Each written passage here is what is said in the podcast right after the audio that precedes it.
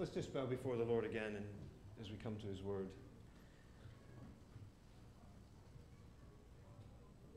Father, your word is um, health for our, our bones, um, it's health for our souls. It provides nourishment, it provides uh, food for us. Oh, Lord, when we come before your, your word, um, whilst we, we have but a translation in our hands, we have confidence that it is your word that has come to us. And we are so thankful that we have it in our hands and that we can read it and we can, we can study it, we can uh, worship in it and through it and over it. Lord, I thank you for your word.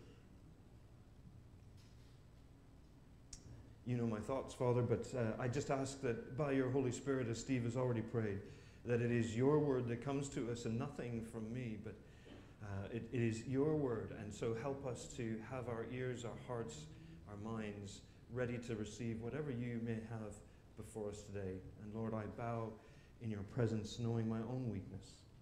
And I ask by your Holy Spirit that there will be power in your word today. We ask it in Jesus' name. Amen.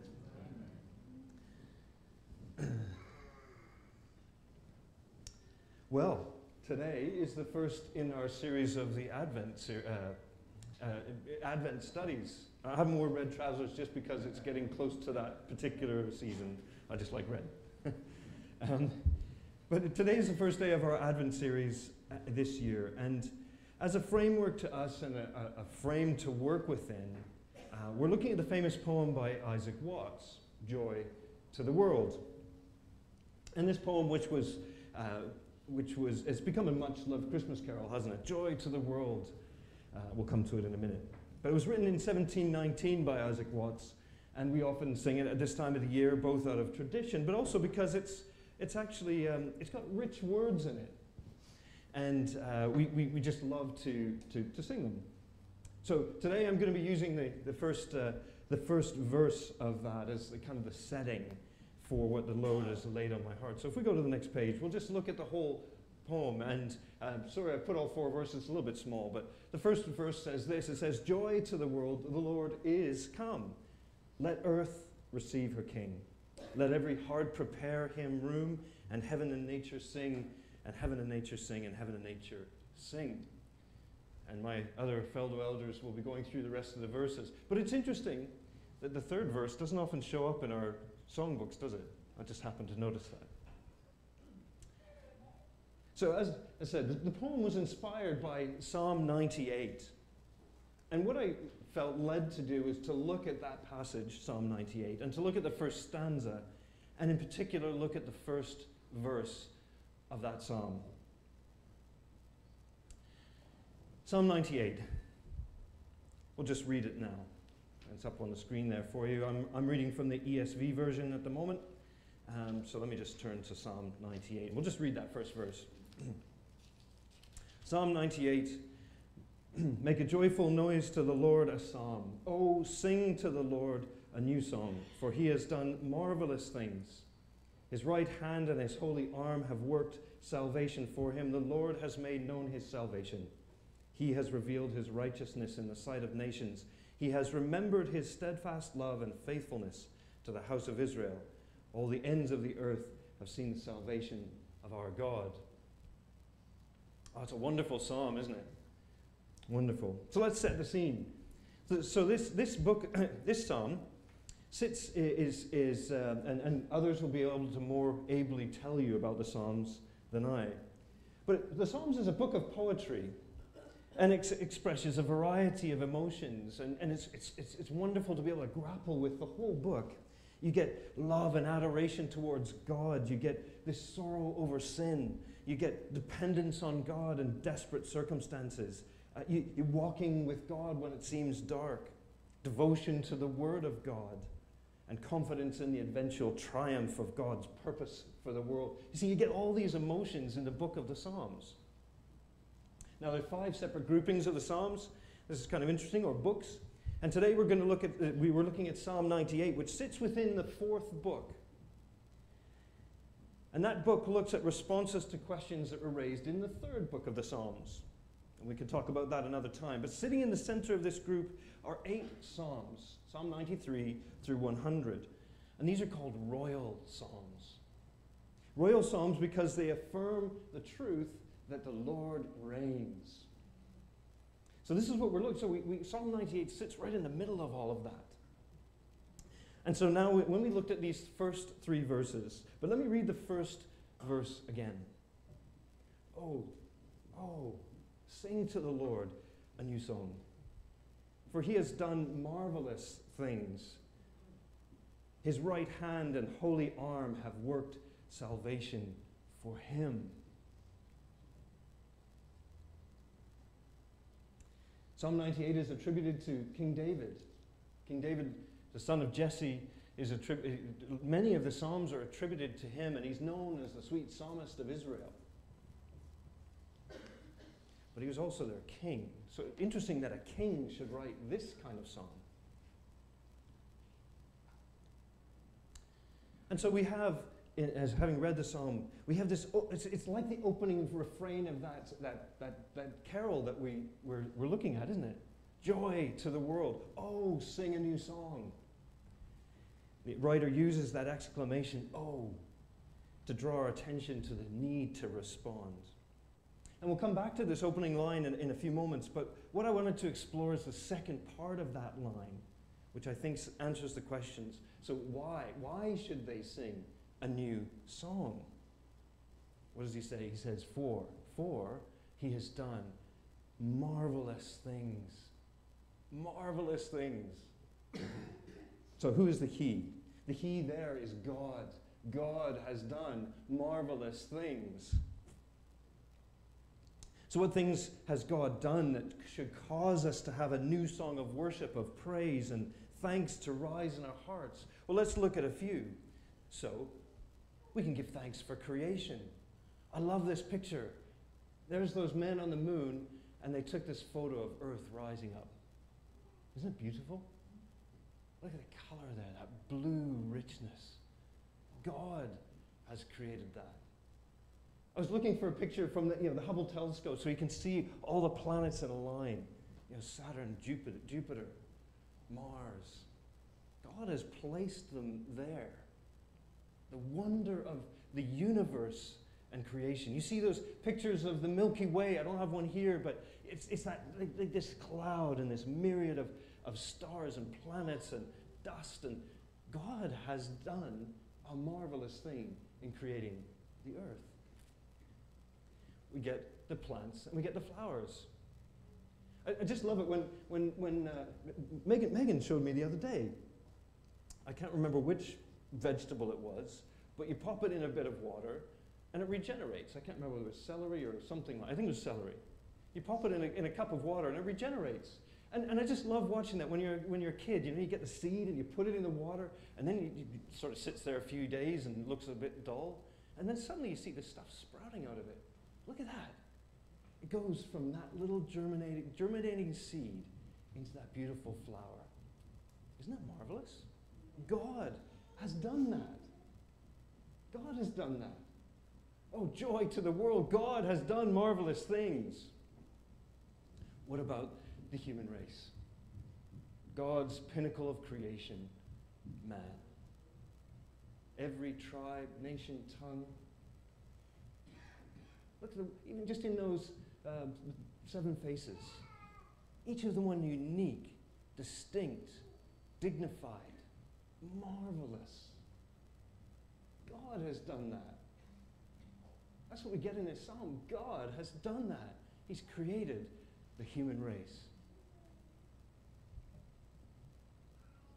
But as we come into the Advent season, there's one person one person out of the entirety of human, human history that, that is past and that is to come, who is central to it all. God's gift to humanity, Jesus, his own Son. Isn't that wonderful? And a hymn frames this season. So it says, Joy to the world. What does he say, the poet? He says, The Lord is come. So you see, Jesus has arrived And this is what we celebrate in the Advent season, isn't it? That Jesus has arrived. He's here. He has been here. And we'll come on to it that he is alive as well. So let's look at some other scriptures that wonderfully highlight the birth of Jesus. Isaiah, one of the great prophets of, of, of, Israel, hundreds of years before Jesus was born, wrote this. He writes, For us, for to us a child is born, to us a son is given, and the government shall be upon his shoulder, and his name shall be called Wonderful, Counselor, Mighty God everlasting Father, Prince of Peace. We studied this last year, if you may recall. And, what, and what does it uh, go? It goes on to say, of the increase of his government and of peace, there will be no end. And on the throne of David and over his kingdom to establish it and uphold it with justice and with righteousness, and from this, this time forth and forevermore. And for the zeal of the Lord of the hosts will do this. He has done it because Jesus has come. Joy to the world, the Lord is come. Friends, it's not only marvelous that he was just born, it is what his being here on earth has accomplished and the eternal consequences of that which God draws our attention to. Luke, in his gospel, records the words of Simeon. Uh, and, and see, we have this picture here.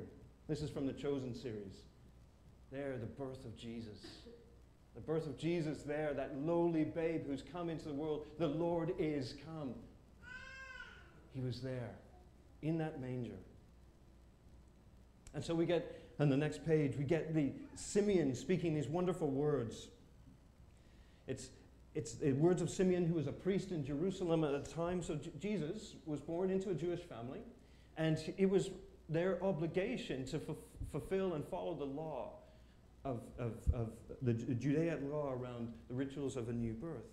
And so they came to the temple, and you get Simeon, and he receives the child into his arms. So that child there, like in that picture, a small child. And what does it say? Now there was a man in Jerusalem whose name was Simeon. This man was righteous and devout, waiting for the consolation of Israel, and the Holy Spirit was upon him. And it had been revealed to him by the Holy Spirit that he would not see death before he had seen the Lord's Christ. And he came into the spirit in the, he came in the spirit into the temple, and when the parents brought the child Jesus to do for him according to the custom of the law, Simeon took him up into his arms and blessed God and said, Lord, now you are letting your servant depart in peace according to your word, for my eyes have seen your salvation. God has done marvelous things in Jesus. That you have prepared in the presence of all the peoples a light for the revelation to the Gentiles and for your glory to the people Israel. Jesus is for everybody. Isn't that amazing? God has done marvelous things because Jesus is for everyone. So you see, in this chapter of Luke, we can see the wonder of the first Advent. What does Advent mean? It means the ad- ad- now it's gone out of my head. Jesus came, first time. so Jesus came the first time. Jesus, the Son of God, having been born of a virgin. And that's miraculous in and of itself, isn't it? God has done marvelous things. Who's ever heard of that before? And it's never happened again. And so they presented Christ to the priest as an infant, where the initial sense, uh, there's an initial sense of earth receiving her king. See, that joy to the world let the, the Lord has come. Let earth receive her king. It's like that picture, isn't it? There, there's the, the lowly Savior, there in the arms of his earthly mother. Let earth receive her king. And so we have these marvelous, other marvelous things that God has done. So Jesus, from a very early age, it taught us what it means to understand the scriptures and to be devoted to our Heavenly Father. At 12, at 12, I was, I will admit, I was still playing with my cars. I loved them. but at 12, there he is in the temple, asking and answering questions. and they were amazed. It says there in Luke 2, they found him in the temple, sitting among the teachers and listening to them and asking them questions. And all who heard him were amazed at his understanding and his answers. God has done marvelous things. Jesus, who is the Son of God, who is God in himself, there as a lowly child, sat doing what his Father wanted him to do, being in his house. Isn't that wonderful? But Jesus in Luke 19 says that he came to seek and save the lost. God has done marvelous things. He has come to seek and save the lost. He came to heal the sick, the wounded, the broken, and like the paralytic man, he came to heal him. Oh, I just love the story in Luke, Luke 5. Isn't this amazing? You know, his friends, they'd gone up, they were desperate to get him healed. They were desperate to see his life transformed in some way. And so what do they do? They carry him up on the rooftop because it was too crowded. And they bring the man on the bed who was paralyzed. And they were seeking to bring him in and lay him before Jesus, but finding no way to bring him in because of the crowd, they went up on the roof and let him down with his bed through the tiles in the midst of Jesus. There he is. There's the man on his bed. And when they saw their faith, he said, Man, your sins are forgiven you. But the Pharisees began to question, saying, Who is Jesus? Who is this who speaks blasphemies? Who can forgive sins but God alone? When Jesus perceived their thoughts, he answered them, Why do you question in your hearts? Is it easier to say, Your sins are forgiven? Or to say, Rise and walk? But that you may know that the Son of Man has authority on earth to forgive sins, he said to the man who was paralyzed, I say to you, rise up, pick up your bed, and go home. So this man was transformed. Okay, this is a, it's not this man, but he, he, he's on his bed. His friends had let him down. How, how long he'd been like that, who knows? But they let him down through the roof, and he walks out the door. Isn't that marvelous? That the Son of God had to deal with that man. And what does he say? Your sins are forgiven, but rise up and walk. And out he goes out that door. I can't imagine he went home and grumbled. Can you imagine the celebration in that house? In, in that society, a man like that would be considered a useless member of society. How shocking is that? But that was the reality. And so he walked out that door becoming a productive member of society, not only perhaps providing for his family in a, in a more effective way, but he was able to be on his feet and walk out there that door and tell everyone about Jesus. Now, the point is that if we have a transaction with Jesus, whatever that looks like, let's celebrate it. Let's celebrate the fact that Jesus has done something in our hearts. Jesus lived a marvelous life, a sinless life. And yet he teaches us what it means to love our neighbor. Jesus came to seek and save the lost, which means all of us, doesn't it? Because we've all sinned and fallen short of the glory of God. So he came to seek and save us. There isn't a single person who's beyond the reach of our Lord. We see in Luke that he not only engages with the highest levels of society, in his case, it was the Jewish rulers, the religious leaders, but he purposely searches out the marginalized, the downcast, the cast out. He calls Levi to follow him. Levi, as we learned a few weeks ago, he was a hated tax gatherer. So, in that sense, he was an outcast of society. What does Jesus do? He comes, he walks up to that tax booth, and he says, Levi, follow me. Follow me. And what does Levi do? He does. He doesn't check his phone, doesn't check his appointments. He follows him. And look, Jesus goes and then he has dinner with the tax gatherers. And as the, as the leaders, religious leaders said, with the sinners? How dare you have a meal with them? Jesus looks for the downcast. He looks for the, the marginalized in society to transform their lives not to leave them where they are, not to leave us where they are, but to transform our lives. God does amazing things He does marvelous things. Jesus casts out demons. Jesus heals the leper. We learned recently about leprosy that you, know, you wouldn't, it's now known as Hansen's disease, but it was easily transferable. But Jesus touches him. This, this man would have been an outcast. He would have been marginalized. He would have had to live in a camp somewhere else, not being part of society, being unproductive, cut off from his family perhaps. Jesus heals the sick. Jesus touches the leper and he transforms his life. God does marvelous things. He heals the woman who had a flux of blood for 12 years. Jesus, we, we read of Jesus having cast out seven demons from Mary Magdalene.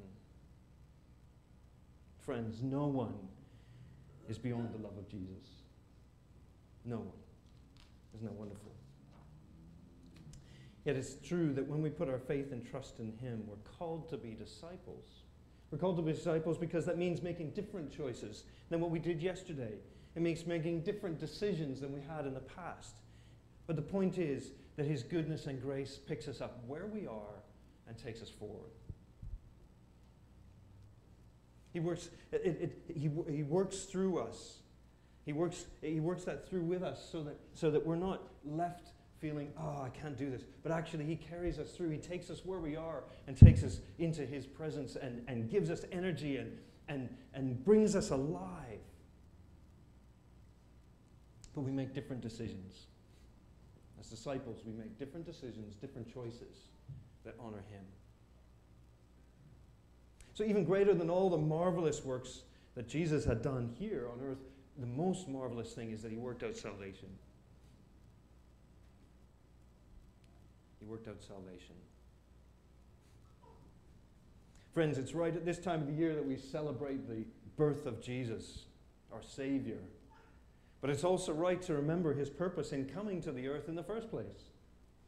Jesus came into the, earth, the world for one purpose, and that was to save sinners through his death on the cross.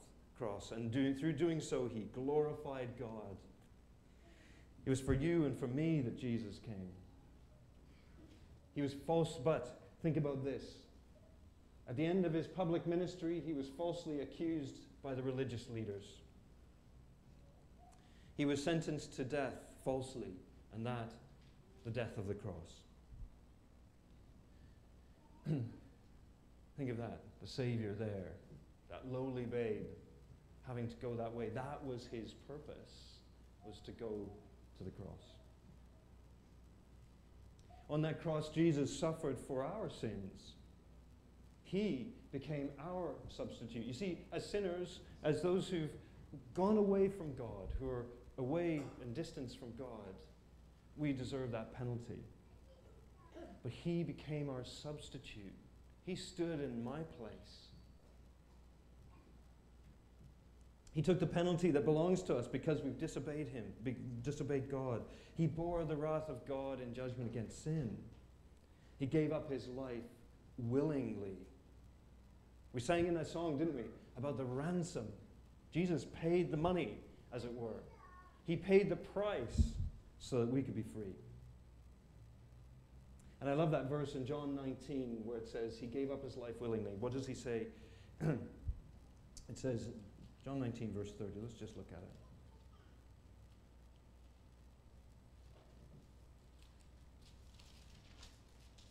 John 19, verse 30.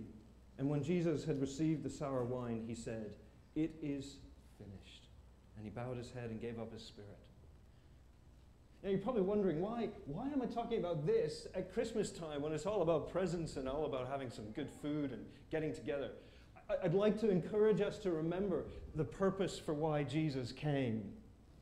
The wonderful, beautiful, marvelous Savior who came as a baby. Yes, let's celebrate that. But also let's celebrate and remember what He did for God and He did for us. Hold that in your heart. And I'll tell you the reason for why in a moment. So he shed his lifeblood so that all who trust in his finished work and his shed blood will be saved. Will be saved. So, Peter, the apostle, shares in his preaching at the beginning of Acts a summary of the life of Jesus and calls us to respond to it. He says this Brothers, I may say to you with confidence about the patriarch David. So, let me give some context to this.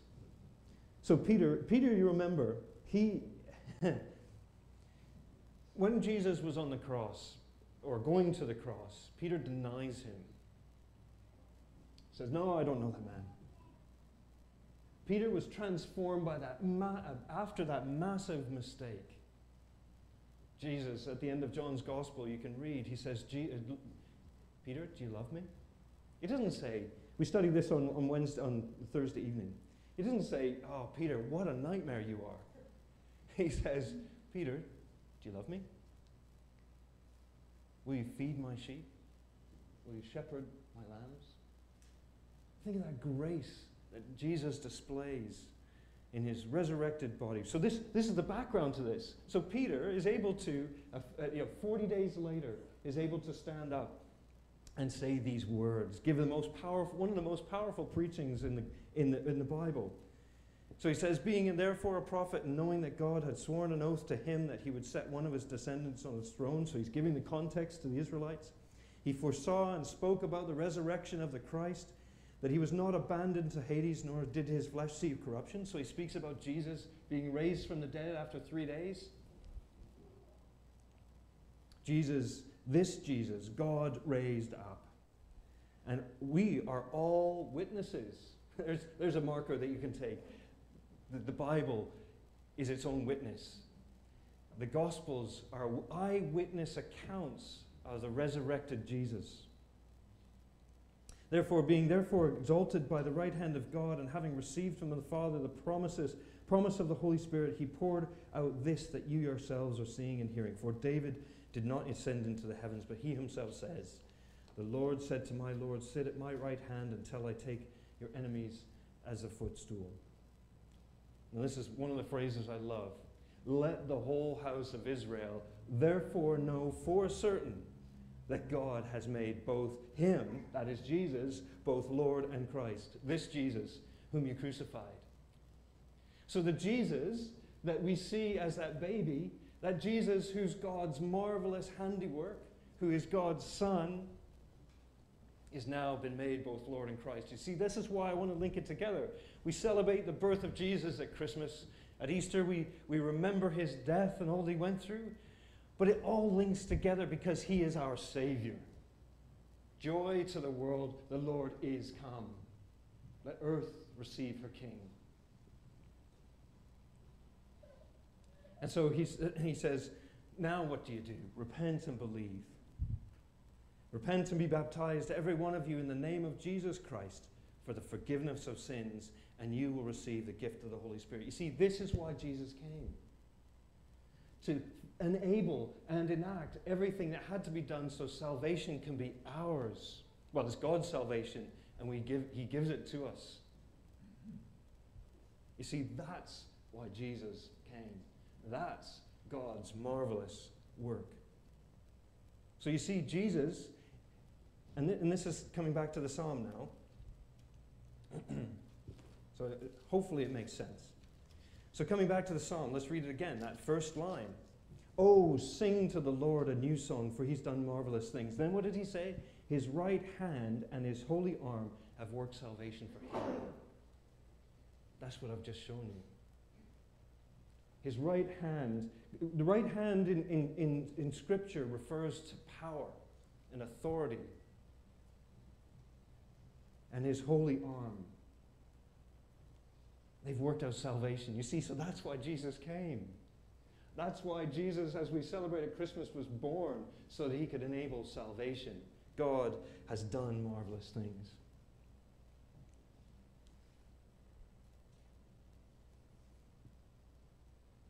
Yeah, there's more marvelous work, isn't there? So after Jesus died, he was raised from the dead, he's alive, and that's what we celebrate at Easter. Jesus is alive and ascended into heaven as we get this, this verse in Acts, let the whole house, and that's you and I as well, let everyone know that this Jesus has been made both Lord and Christ. Those are two titles, I think, that are worthy of study. What does it mean to own him as Lord. You bow and surrender everything to him. He is the Christ. He is the anointed one. He's the Messiah of, G- of God, both Lord and Christ.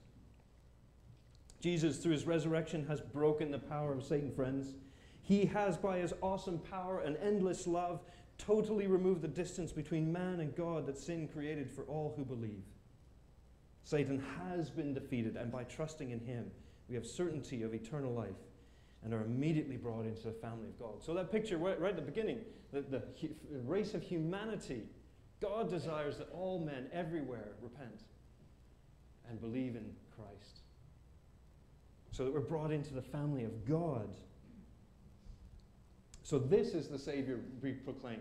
It's that what we hold in our heart when we celebrate his birth at Christmas. That we have a victorious Savior who came as a babe and transformed the whole course of history. God has done marvelous things. Friends, that birth that we celebrate at Christmas and who we celebrate in our daily lives, and when we're able to get gathered together to worship as Steve led us in this morning, my question to you is do you trust him? Have you asked him to fill your heart? Let's just pause for a moment and just reflect on the marvelous things that God has done.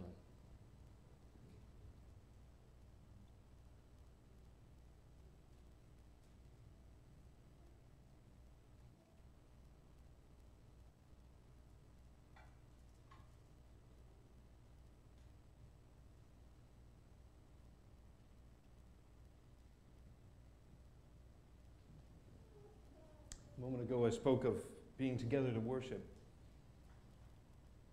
the beginning of our Psalms, David exhorts us to sing a new song to the Lord. Oh, sing a new song to the Lord. What does he mean by this? I think he means that from our hearts we are singing from an entirely new song sheet. Our words, our focus, our attention, our actions are transformed by the work of Jesus. We no longer sing the songs of selfish desire, of sadness and despair, of broken lives. There's a certain genre that seems to have pickups and dogs that go missing and are broken. Daphne will tell you all about that. We don't sing those songs anymore. We sing the songs of the redeemed. We sing the songs of the glorious Savior. We sing the songs of lives that are transformed by Him. We sing the songs of the King of Kings and the Lord of Lords. And He's made salvation as a possibility through the work on the cross. Not only can we sing of the Savior that was born and who suffered and died, but we can sing of the Savior who lives and who will return. He is coming soon to take up his rights as universal King and Lord on this earth. It's coming. He is going to return. The second advent will happen. As John says, I think we'll be surprised how it might happen, but it will. We used to sing this song in days gone by Jesus, thou art coming, coming as the King to this world of sorrow, happiness to bring. Evil then shall vanquish, wars and strife shall cease. Thou, O mighty victor, art the Prince of Peace. That's what he is. You know, there's another song that Jesus' mother wrote the Magnificat. Mary says, My soul magnifies the Lord in Luke chapter 1. My soul magnifies the Lord, my spirit rejoices in God my Savior. For he has looked upon the humble estate of his servant. For before, behold, from now all generations will call me blessed. For he who is mighty has done great things for me, and holy is his name. And his mercy is for those who fear him from generation to generation. He has shown strength with his arm. There we go. Get the arm again. He has scattered the proud in the thoughts of their hearts and has brought down the mighty from their thrones. Exalted the humble, those of humble estate. He has filled the hungry with good things, and the rich he has sent away empty. He has helped his servant Israel in remembrance of his mercy, and as he spoke to our fathers, and Abraham to his offspring. But the point is, oh, my soul magnifies the Lord. There's a new song. Can you imagine? She's just had a conversation with an angel telling her that she was going to carry a baby that was miraculously conceived. who knows what was going through her head. But the result is this Magnificat. My soul magnifies the Lord. My spirit rejoices in God my Savior. We could go on and study the Magnificat for weeks, couldn't we? So much we could get out of that. So, in conclusion, David in this psalm is anticipating the coming victory of the Lord Jesus to save the world. And in this first verse, we've reflected on the few, a few of the marvelous things that God has done. We have seen that as we come to the King, we can have joy because every person who believes in the Lord Jesus is redeemed. We are a redeemed people because of the finished work of Jesus. And so we cannot simply continue singing our old songs, but we can sing a new song, the song of the redeemed. We can sing words like those of the Matt Redman song When I stand before your throne, dressed in glory, not my own. What a joy I'll sing of on that day no more tears or broken dreams. Forgotten is the minor key, everything as it was meant to be. And we will worship, worship. Forever in your presence we'll sing. We will worship. We will worship you, the endless hallelujah to the King. So as we come into this Advent season, let us remember what we, that we can say in the words of the Isaac, Isaac Watts poem joy to the world. That message is for everyone. The Lord is come. Jesus, the Son of God, has been here. Let earth receive her King. Let's encourage everyone that, that, that the, the, they need Christ. This world needs Christ. You know, the earth receive her King. The, the environment needs it as well, doesn't it? They need the healing power of Jesus. We need the King Jesus to return. We need some celebration like that going on upstairs, don't we? And let every heart prepare him room. Will you accept him in your heart? Will you sing that new song of the redeemed? Will you be filled with the glory of Jesus? Will you proclaim him to everyone you meet?